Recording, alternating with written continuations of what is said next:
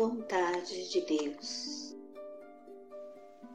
Quando nos reportamos à vontade de Deus, referimos-nos ao controle da sabedoria perfeita que nos rege os destinos. E observando nossa condição de espíritos eternos,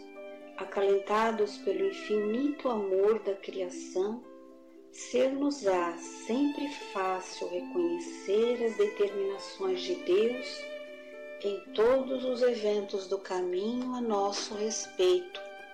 já que a divina providência preceitua para cada um de nós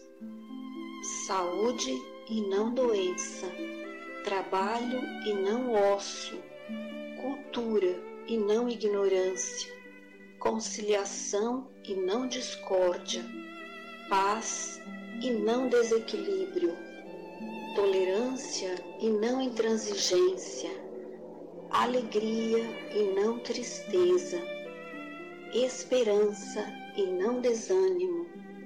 conformidade e não desespero, perdão e não ressentimento, êxito e não fracasso,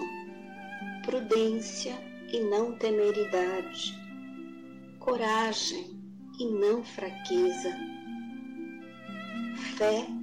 e não medo destrutivo, humildade e não subserviência, intercâmbio e não isolamento,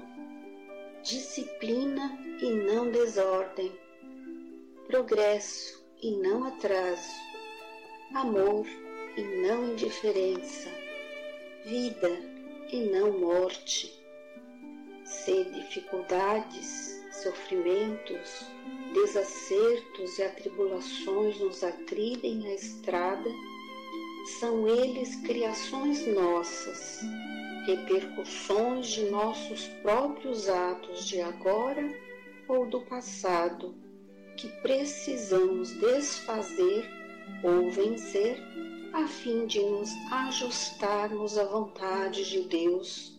que nos deseja unicamente o bem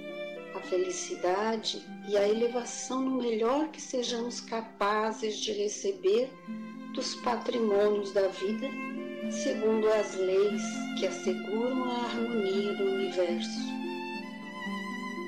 Eis porque Jesus, exaltando isso, nos ensinou a reafirmar em oração: Pai nosso, que se faça a tua vontade assim na terra como nos céus. Emmanuel, do livro Mãos Unidas, Chico Xavier.